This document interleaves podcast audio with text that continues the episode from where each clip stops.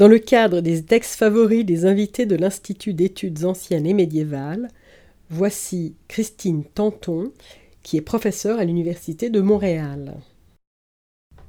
The heads of the columns are the minds of the bishops and teachers. Just as the members of the body are directed by the head, our words and deeds are directed by our minds.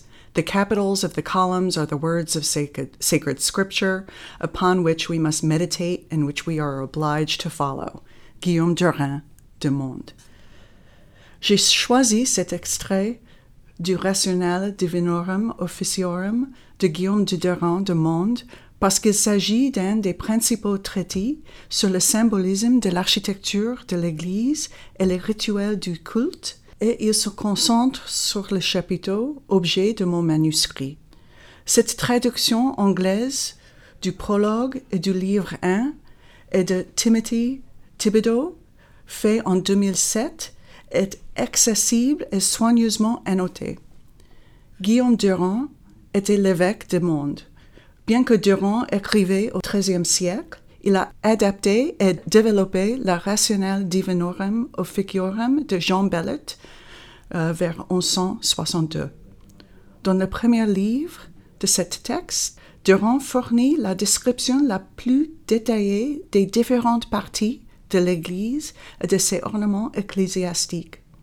Durand a également synthétisé et compilé des commentaires liturgiques datant de l'époque patristique en s'inspirant surtout de l'œuvre de Hugh de Saint-Victor, active pendant la première moitié du XIIe siècle, et de Honorius d'Autun avant 1125. Le commentaire liturgique de Durand est le plus connu du genre.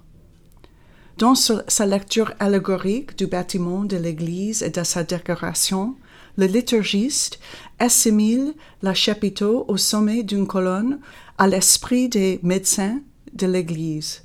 En tant que représentation de leur pensée, le chapiteau était censé transmettre les paroles des Écritures que les fidèles étaient censés suivre.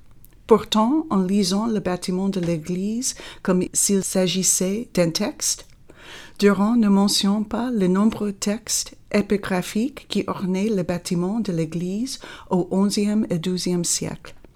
Je trouve que Durand est un point de départ utile pour comprendre pourquoi les sculptures et les moines du XIIe siècle décoraient souvent les chapiteaux de textes et d'images.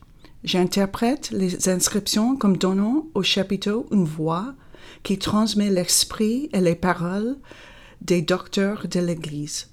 Merci.